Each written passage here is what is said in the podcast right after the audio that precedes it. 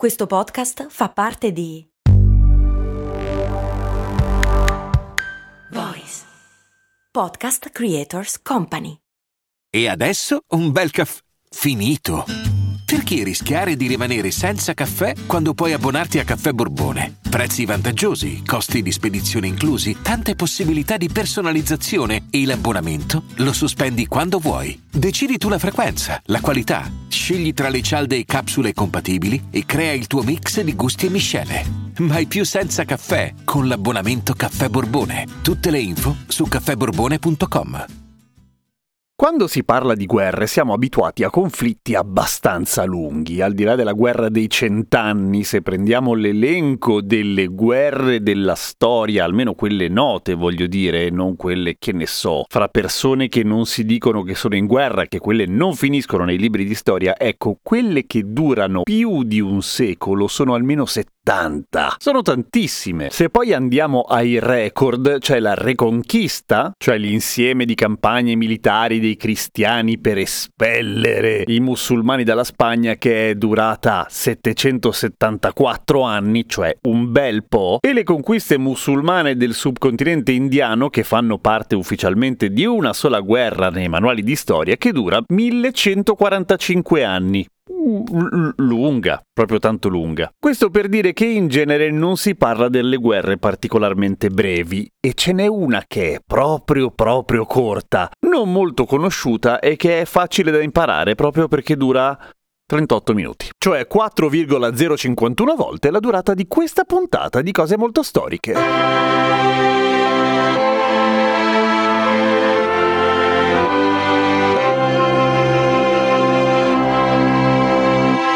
Ciao, sono Giampiero Kesten e queste è Cose Molto Storiche, il podcast che una volta alla settimana ruba la scena a cose molto umane e vi racconta delle cose della storia, tipo la guerra più corta di sempre combattuta con non troppa fatica da parte degli inglesi almeno, fra Inghilterra e Zanzibar nel 1896. La guerra comincia con il trattato di Helgoland-Zanzibar, conosciuto anche come accordo anglo-tedesco, dove Zanzibar è il paese africano e Helgoland, in inglese e in tedesco Heligoland, è un arcipelago tedesco. Sempre in Africa si intende. Oltre a essere un gran bel disco dei Massive Attack. Se poi vogliamo essere molto molto precisi, il nome ufficiale è Vertrag über Kolonien und Helgoland.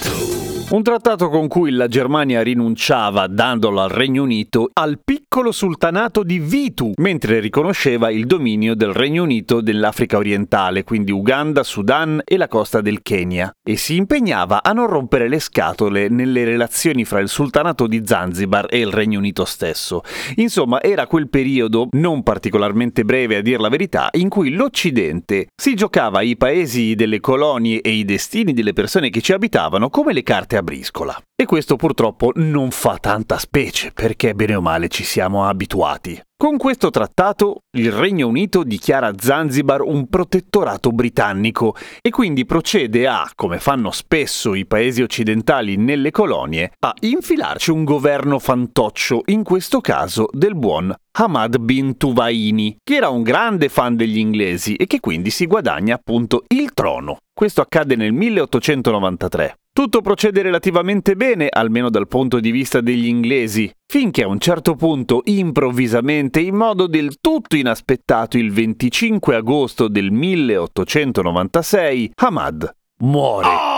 Improvvisamente e soprattutto male. Attente e accurate indagini supportate da intuizioni particolarmente sagaci fanno pensare che sia stato avvelenato dal cugino Khalid bin Bargash e le intuizioni sagaci sono particolarmente suffragate dal fatto che immediatamente dopo la morte di Hamad il cugino si trasferisce nel palazzo, prende il potere senza dire un cazzo agli inglesi e si ruba anche l'esercito e le armi. Gli inglesi non ci rimangono tanto bene, nel senso che dicono, eh, non funziona esattamente così, non è che se un tuo collega muore, oppure facciamo un esempio meno estremo, cambia lavoro, allora tu automaticamente prendi il suo posto, la sua scrivania, tutti i suoi averi e il suo ruolo. Parliamone prima. Il fatto è che ovviamente Khalid sapeva perfettamente che non avrebbe ottenuto nulla dagli inglesi, dal momento che a lui dell'Inghilterra non gliene fregava nulla e anzi gli stavano piuttosto antipatici, non del tutto incomprensibilmente se devo dire.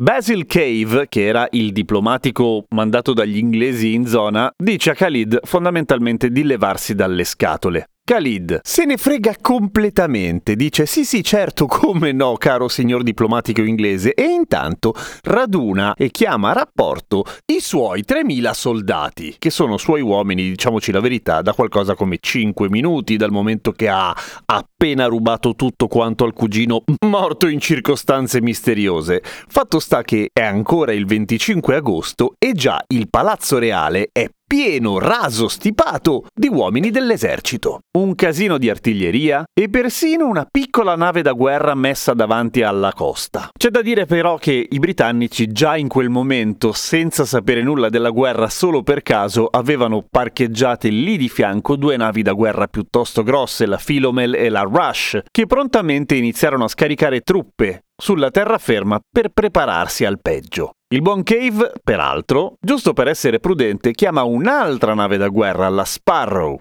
che entro la sera del 25 agosto è già arrivata di fianco alle altre. Dopodiché Cave era a punto diplomatico, sapeva che poteva fare brutto quanto voleva, ma non aveva il permesso di iniziare un conflitto a fuoco, naturalmente. Quindi manda prontamente un telegramma al Ministero degli Esteri e dice: Siamo autorizzati a radere al suolo il Palazzo Reale nel caso non ci sia una soluzione pacifica? E per non perdere tempo continua a dare ultimatum a Khalid. Ultimatum nel senso del plurale, che probabilmente è non lo so, ultimatum, che comunque cadono nel vuoto come sassolini gettati in una palude. Arriva il giorno dopo, siamo al 26 di agosto e arrivano altre due navi da guerra inglesi, la Raccoon e la St. George, che sommate alle altre tre, insomma, sono cinque navi da guerra contro una bagnarola dell'esercito del Khalid e, oltretutto, contro un palazzo reale con 3.000 uomini che comunque però è un palazzo di legno bisogna ricordare. Cave, che adora l'odore di telegramma al mattino, riceve la risposta dal Ministero degli Esteri che dice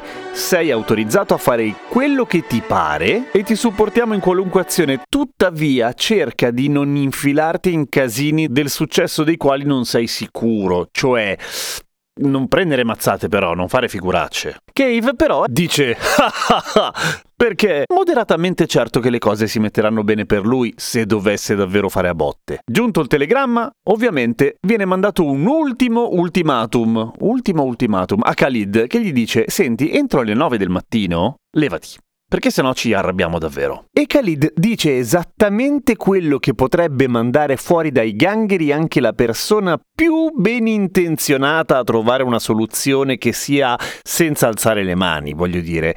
Cioè dice no, non me ne vado, e fin qui ok. Ma aggiunge anche perché tanto siamo sicuri che non avreste mai il coraggio di attaccarci davvero. E i documenti ufficiali non lo dicono, ma mi piace pensare che abbia aggiunto qualcosa come gne gne gne alla fine.